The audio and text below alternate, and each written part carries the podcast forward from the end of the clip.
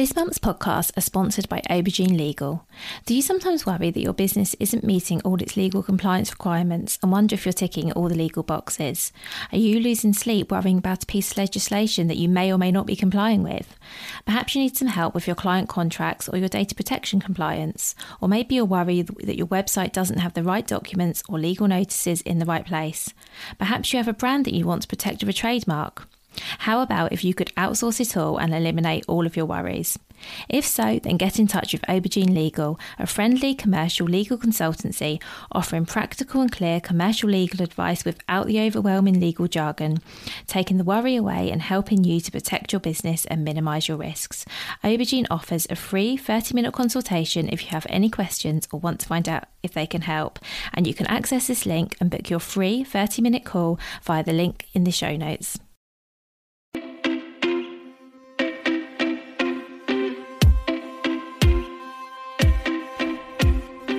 Welcome to the Bring Your Product Ideas to Life podcast. Practical advice and inspiration to help you create and sell your own physical products.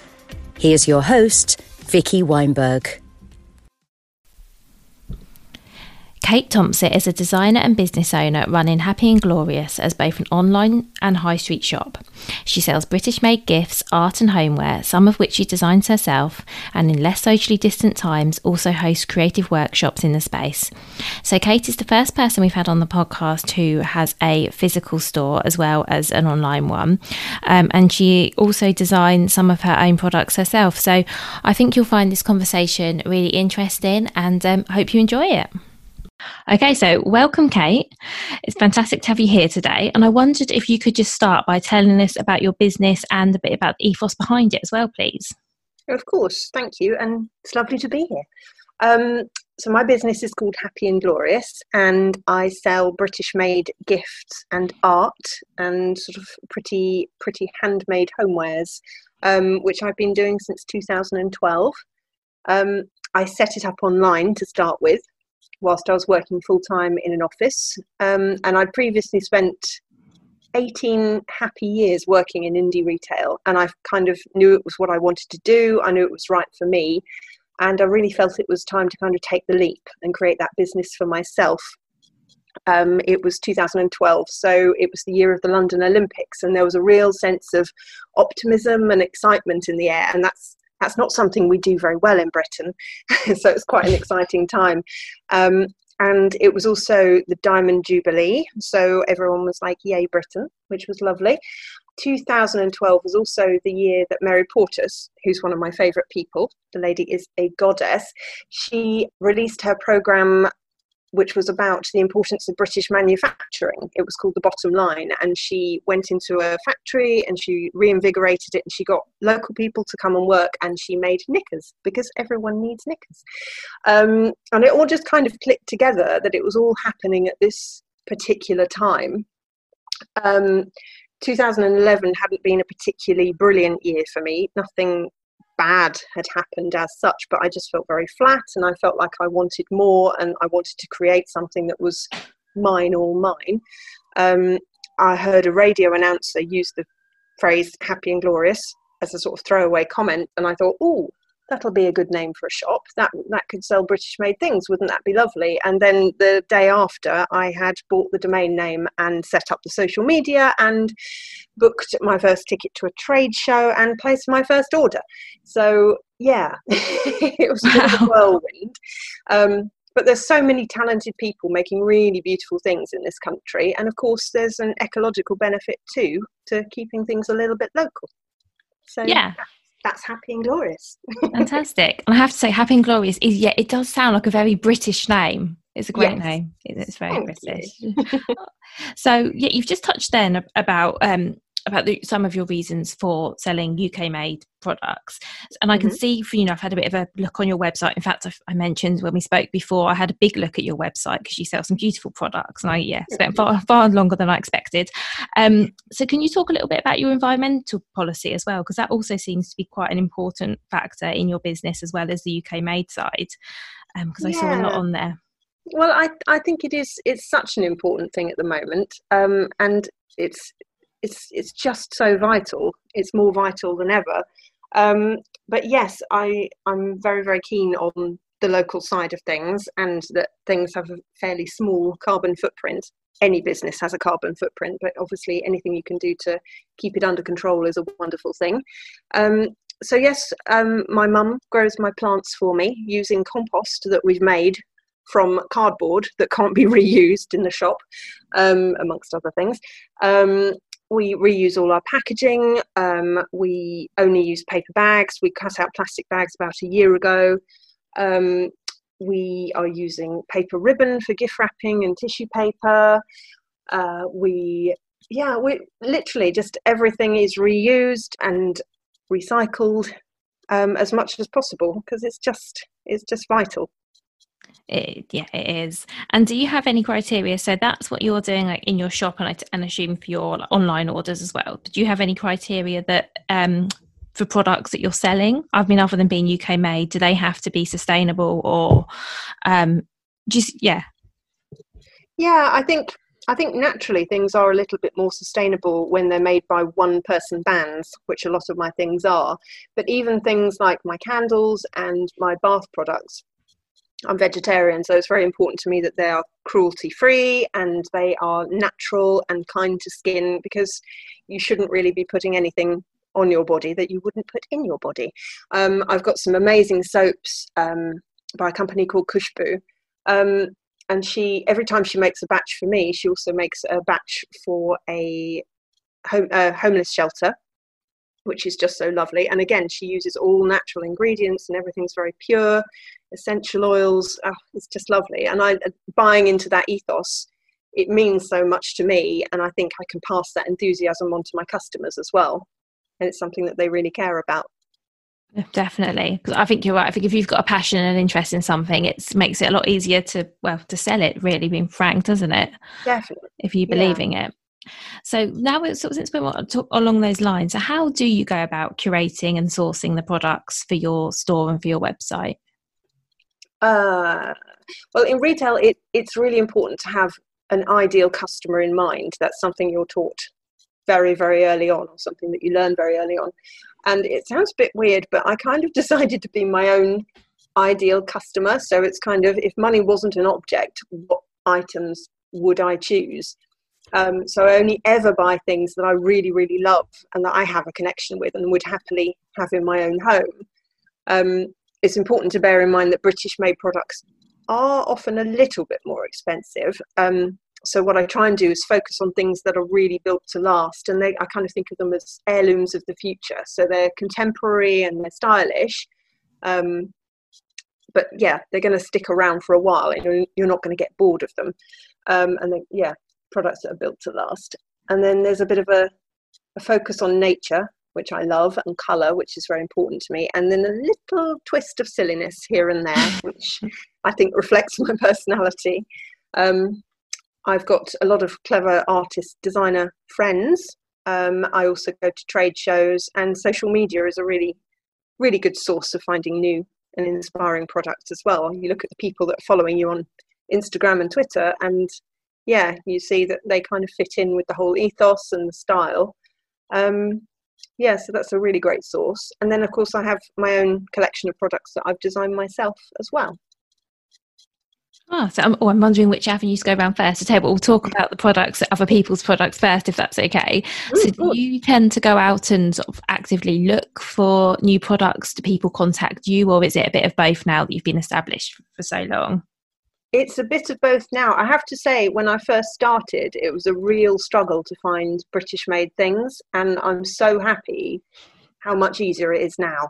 Um, I think with various economic disasters that we have been through as a nation. I think that's really encouraged people to get in touch with their creative side, and I think more people than ever are making these beautiful things and teaching others to create beautiful things. And I, I think that's, yeah, I think that's one of the few benefits that we have seen. Um, so yeah, I do have people getting in touch with me quite a bit. Um, but yeah, quite often I, I have a, I do have a folder at the shop which anytime anyone sends me anything, it goes into the folder for consideration. I never make quick decisions, snap decisions, because um, it just has to feel right and kind of work as a collection with the every other item. I want every item in the shop to look right next to another item, which sounds a little bit um, meticulous, but I think that's important. It is. It sounds like you've got a really strong vision and you're sticking to it, and that's fantastic. Yeah, yeah, yeah I think I think it is important, and I am pleased that eight eight and a half years down the line, I'm still I still have the same vision, and I'm still working to that, even though so much so much other um, so much else has changed in the last few years. And I think I imagine I don't know from from my experience because I create my own products, but I, I kind of imagine that having a really strong vision must help you because you're not going to get swayed by something that looks pretty but doesn't kind of fit with your ethos or kind of be something your customer would like if that makes sense. I can because i can see that you probably have you know so many fantastic products that you could stock. Obviously you're not going to take all of them and i guess having such a strong vision must really help you when it comes to narrowing down okay what am i going to take and what won't i? Does it help with that decision making process? Yes definitely. I mean when i when i initially started i actually had um I mean, when I when I first set up my my website, I literally had I don't know 25, 30 products, something like that, and I had a mood board that I would I would cut out pictures of things that I was interested in, and I would put them onto the mood board to check that it all worked together. Um, but now I sort of carry that mood board in my head. But yeah, it really does. Um, I have to I have to feel a strong connection to the product before before I make any kind of firm commitment. But yeah, I think it I think it does really really help keep me on track. Thank you. So there are so many different things I want to talk to you about today, but perhaps next we can move on and talk about your products, your, your products you create yourself, because we mentioned those um, a few minutes ago. Mm-hmm. So can you just um, tell us about about yeah, just tell us about your products, what kind of products you create yourself, and a bit about that process. And obviously, I'll you know ask questions as they come up if that's okay. Sure. Um, well, when I first started designing, it was just kind of about kind of about um, drawing and painting just for the sake of it, really. I did art at GCSE, and then I was going to do art at A level, and I think I did one class, thought everyone else is better than me, and then quit did something entirely unrelated. Um, so yeah, I didn't really have a plan in mind and didn't actually intend to make things. I was just having some time to myself. Um, I was renting a studio where I was storing a lot of my products. And between visitors, I would be taking photos and I would do sketches and sort of play with pen and ink.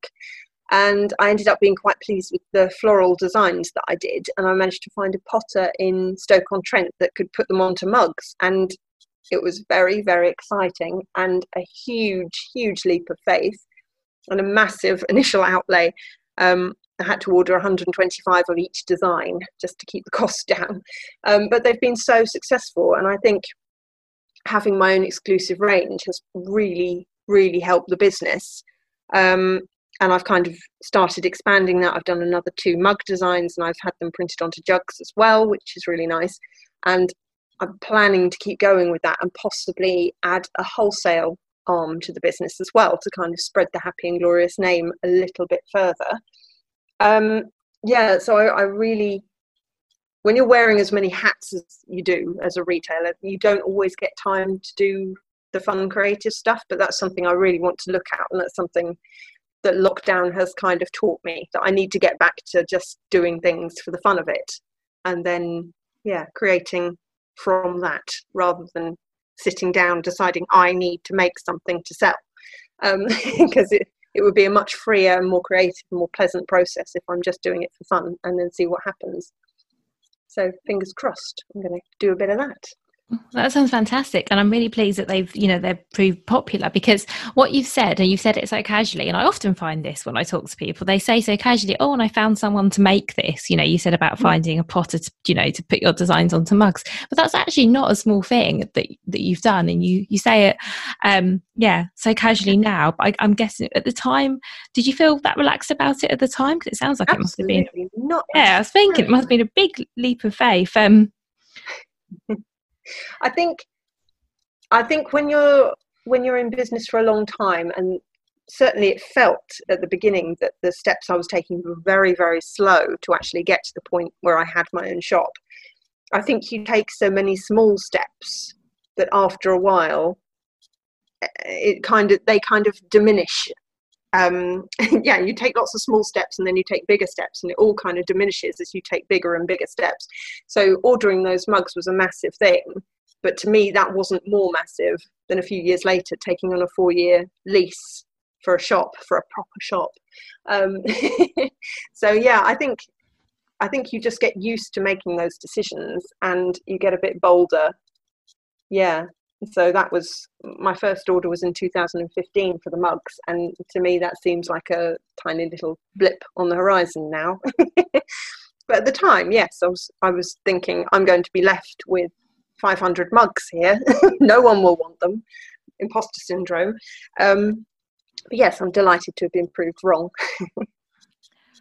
oh, and did, by that point, did you have an idea of your customers? So did you have a, you know, did, did you have, I'm assuming that by that point though, while it was still a massive undertaking and it's really scary to spend any money on products, did you by that point have a sense of who your customers were and whether these products were something that they would be interested in? I think so, um, because I had um, previously gone to sort of gift fairs and that kind of thing, and I'd also started doing gift parties in people's houses. I'd been to lots of trade shows, I'd seen what was available, and I wanted to sort of create my own version. And clearly, there was and still is a, a real focus on natural forms, and also it was important for me to use the blue and white colouring because I remember the blue and white china that my granny had and that my auntie had and everything. So I wanted something that was very contemporary but still sort of spoke to that sort of sense of classicness. Um, so yes, I think I think I felt confident enough that it was going to be okay and that the customers were like would like them, but I don't think I was prepared for how much they would like them because I've done numerous orders since then. I'm just I'm just about to place another one. So yeah, it's really exciting to watch it grow from that initial pen and ink. That's really exciting. And what I'll do actually is so that people, because I know people might, you know, obviously can't visualize them in the um, show notes for this podcast episode, I will link through to your designs as well so that people can actually go over and have a look and kind of see what it is that we're talking about. I think that would be really helpful. Um, and so you mentioned your shop a moment ago. So is it two years ago that your shop opened? Have I got that uh, right? It's actually just over three that I've been in Cranbrook.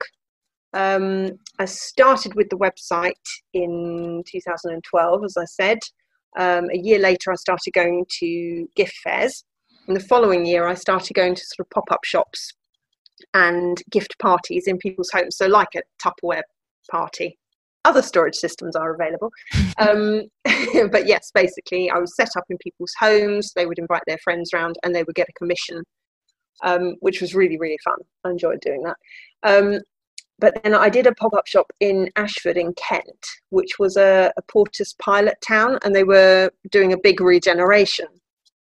And they invited me back, the council, to take on a, a unit for a year at a reduced cost, at a reasonable cost, and kind of test the high street. Um, they had bought a shopping centre and they were trying to fill it with independent businesses. So that was so exciting. That was the most exciting thing.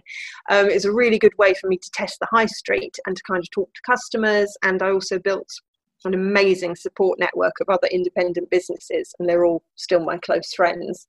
So I stayed there for a year, which was great. And then after the year was up, I saw the shop in Cranbrook and fell in love with it because it's the most gorgeous 15th century space and it's got original features and an enormous window, which is fabulous for my displays. Wow. So again, these seem like really huge, scary steps. So coming back to when you were asked to take a unit in Ashford, um, had you at that point ever kind of worked in a retail space before? How did you? Sort of, I'm just wondering how you even go about the mechanics. To me, it just seems so daunting. You know, sort of setting out a shop. Um, how did you go about that? Um, yes, it was it was all a bit unknown to be honest. I mean, I I had a, a job in an independent shop when I was 17, and I ended up staying there throughout my A levels and throughout my degree. And I continued to work there afterwards. I had a, a lot of people saying to me, "What? When are you going to get a proper job? When are you going to do something proper?" And I am a big believer in carrying on with something all the time you're happy at any point you start to feel unhappy, then it's time to go. But if you have happiness, if you have contentment, that is so much more important than career, as far as I'm concerned. Um, so I kind of decided that that was that was my path. I could do displays. I was used to talking to customers. Um, I think it's a fantastic way to increase your confidence when you have to talk to people all day. Um, so yeah, it was just it felt very natural that my journey was going to take me towards having my own shop. Um, and I had an awful lot of support from Ashford Council. They had a great um, kind of retail advisor who had previously had her own indie shop, and she came in, and there was lots of coaching and lots of support. Um, but yeah, it was it was scary, but it was also a really really exciting time. Finally achieving my dream that had been twenty years in the making. Yeah, and I guess as well that it must have been was that perhaps sort of a, um, a kind of a step on the way to having your own store in Cranbrook, kind of an easing in kind of thing. Would I you... think it was really um, because it was a way of testing it. I d- I didn't know if I would be okay, if it would be successful, if I would be able to, you know, pay my rent and everything. It was a bit of a leap of faith. Um, but yes, it was it was a really good way of of trying it out and seeing how my stuff was received and practicing my window displays. So yeah, it was like Fisher Price my first shop, really. yeah, I guess there's a lot to learn. So you have to learn how to lay out a store and dress your window and all of those kind of things. Because I guess when you're selling online, it's all about product photography and writing you know descriptions that sell but i guess yeah. in an actual physical retail environment it's completely different isn't it how do you even go about learning those skills is it trial and error or um i think so um, I mean, because I'd had quite a bit of experience previously in another independent shop, and the owner was very happy for me to do displays and for me to do windows and everything, I think I was very lucky to have that opportunity. Um, and of course, independent retail. I've also worked in um, bigger stores and the the soullessness and the rules and the you're not allowed to breathe you're not allowed to have creativity. And i found that really really stifling. Um, but yeah i was very lucky that i was able to yes spread my wings a bit in that independent environment. Um, but i think if you've got an eye for design if you've got a you just kind of know when it's right. It's not that it looks right, it's that it feels right. You know when something is finished. And that is that's a bit of a gift, I think. And I'm I'm lucky to have that. If that doesn't sound too big headed. No, it um, doesn't at all. Not at all. We all have our strengths. I mean, that's a gift I certainly don't have, but I think that you know all of us have different experiences and, and talents that we can draw on and um yeah Okay, so um, so right now, so you have the shop, and you're also selling selling online. So has having the shop changed the mechanics of your business at all? Um, I think it has um, to a degree, um, because as a retailer, you have to wear so many different hats. So I have to be bookkeeper and serving customers and packing orders and um, everything like that. I think I think it is very easy to get a bit too focused on one thing, and the shop very much is a monster that eats time. Um, there's always something happening. You can plan your day to the absolute minute, but something will always happen to change that plan. But I, I, I also like that spontaneity. That's important to me. Um, but yes, I think having a website, certainly during lockdown, where I've been just dealing with online orders, it's very methodical it's very restricted it's very it's it's not social. Um, so so having a shop is is it's exciting socially. I'm going off on one now. Rambling. What was the question? Sorry i was just asking about how much the business had or if the business had changed you know adding the the shop to it. And actually a follow-on question from that if that's okay is, so you've mentioned that all of the different hats you have to wear is it still you doing everything or do you have any support at the moment? Uh, I actually I employ my mummy, oh. which is very very nice. And um, yeah, she does sort of uh, a couple of days a week for me, um, which is really good. We work well as a team. I'm very creative and come up with silly ideas. She's also creative, but she's also very very practical. So she can either talk me down from bonkers ideas or she will find a way that we can implement them. So we do work together really well as a team. Um, but the mechanics of the business do change, I think, when you're when you're running a shop because anything can happen in a day. Um, you can plan to the last minute, but you can guarantee that something will happen that changes everything. And yeah, best laid plans they go astray when you have a shop.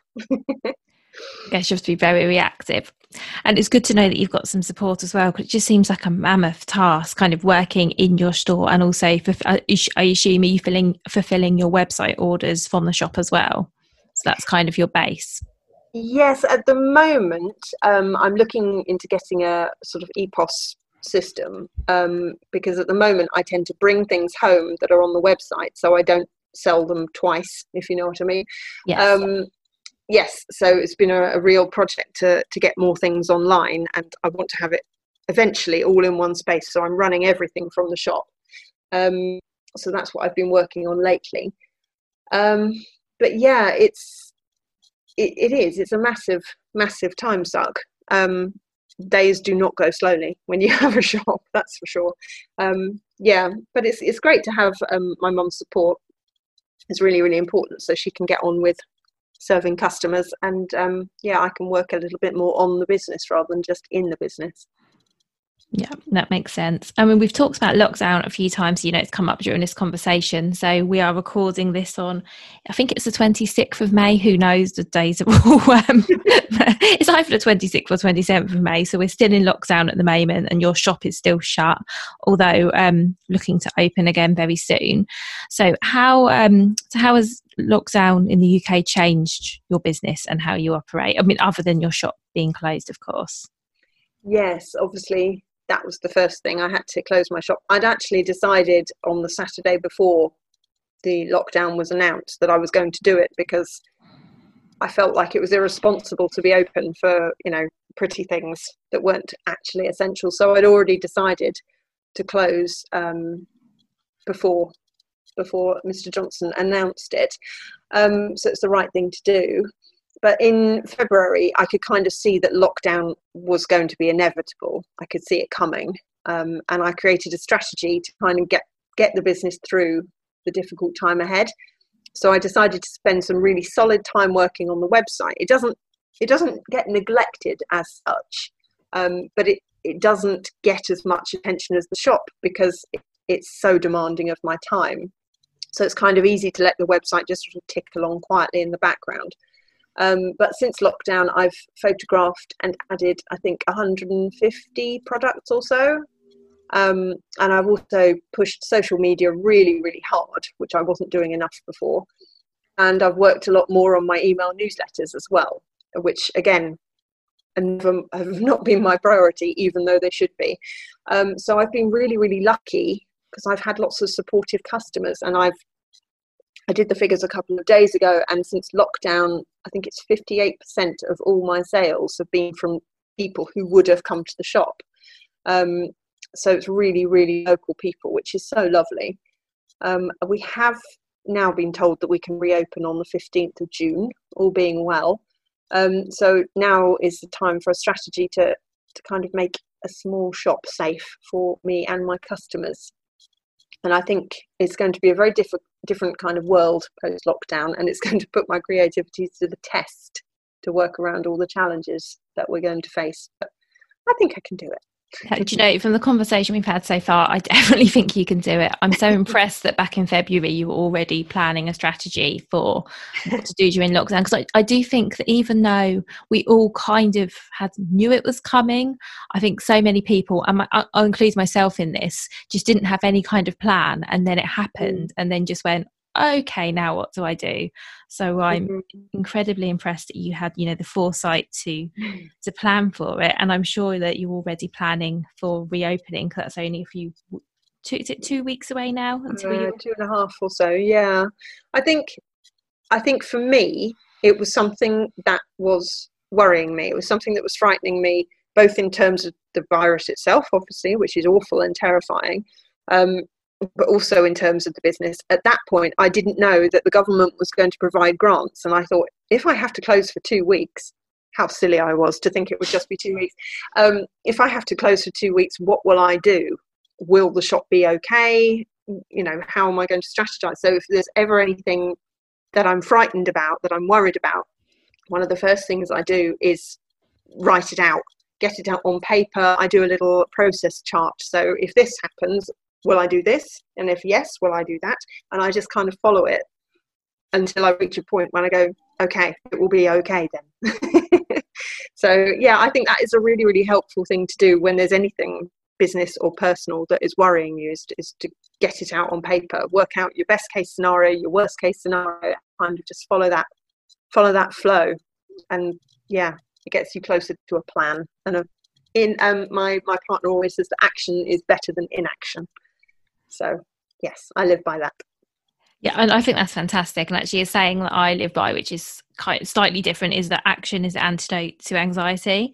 Mm. Because I mm. find that often, if you do something, anything at all, doesn't matter what it is, it makes you feel slightly better.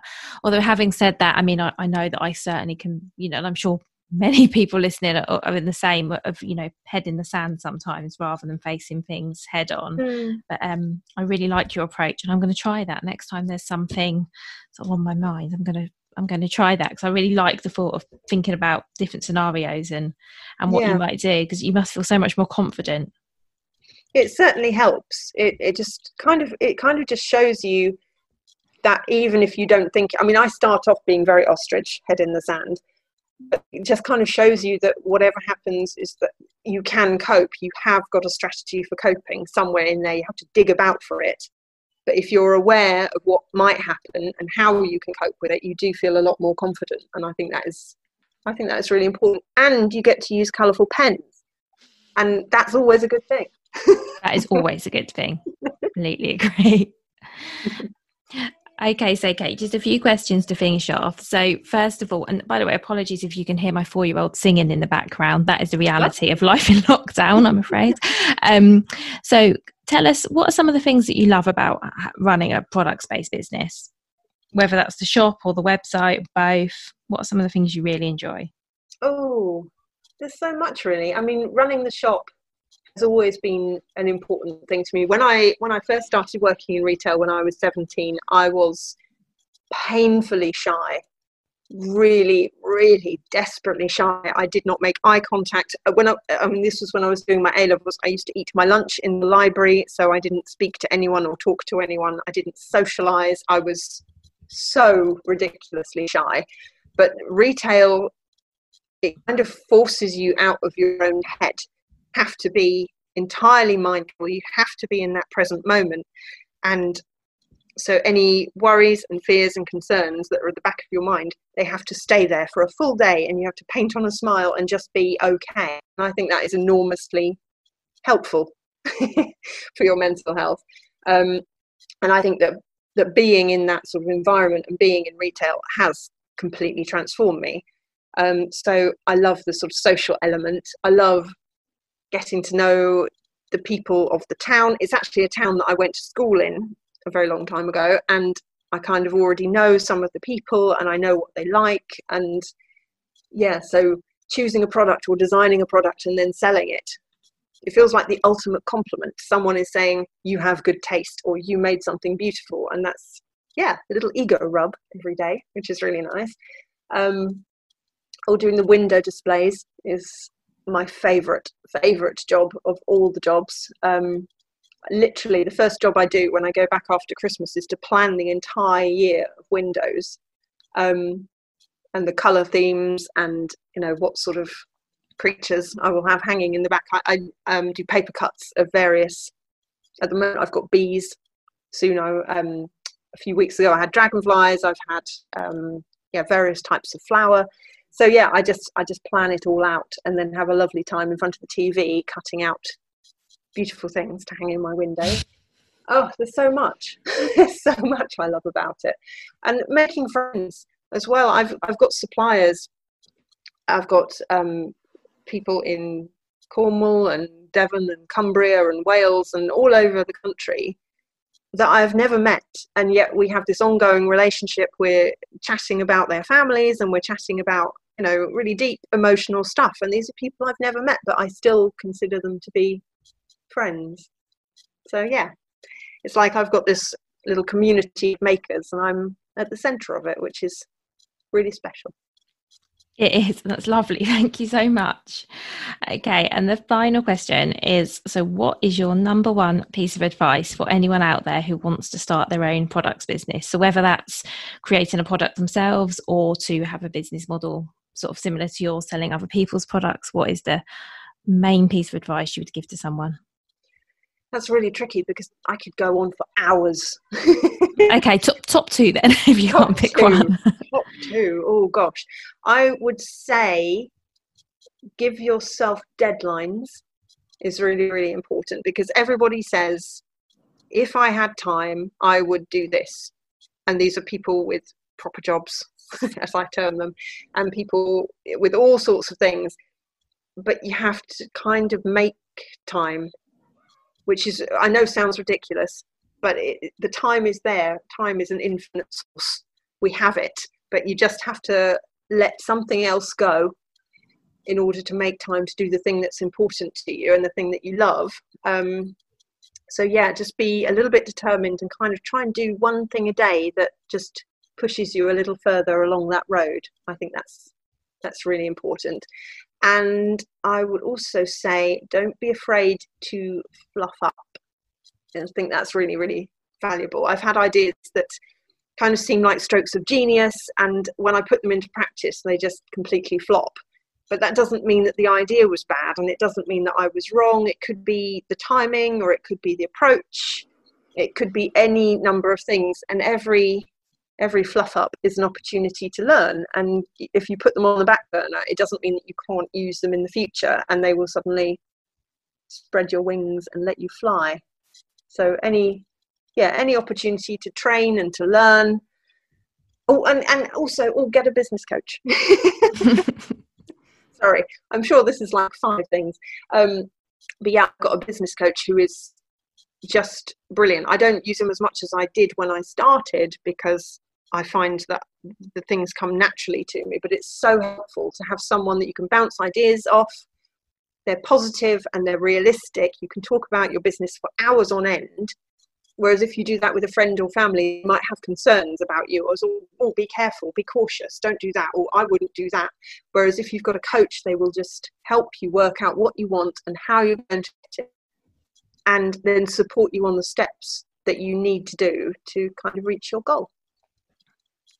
Thank so. you so much. They, yeah, these are all fantastic suggestions. Um, yeah, I agree with all of them. And yeah, thank you so much for all you've shared. You've been such um, a wonderful guest. Thank you so much. You've been so enthusiastic. Um, that you know the your love for what you do really comes across. So thank you, thank you for that, and thank you for sharing so much. Um, so much with us. Everything you shared has been so valuable, and yeah, I just love your enthusiasm. Um, and yeah, it really shines through. So thank you so much. Thank you. No, that was lovely. I really hope you enjoyed this interview with Kate. I hope you have found it useful. As always, if you have any feedback, comments, questions, you can email me at vicky at tinychipmunk.com. I would also absolutely love it if you could leave a review for this podcast. It really does help other people find it and listen to it.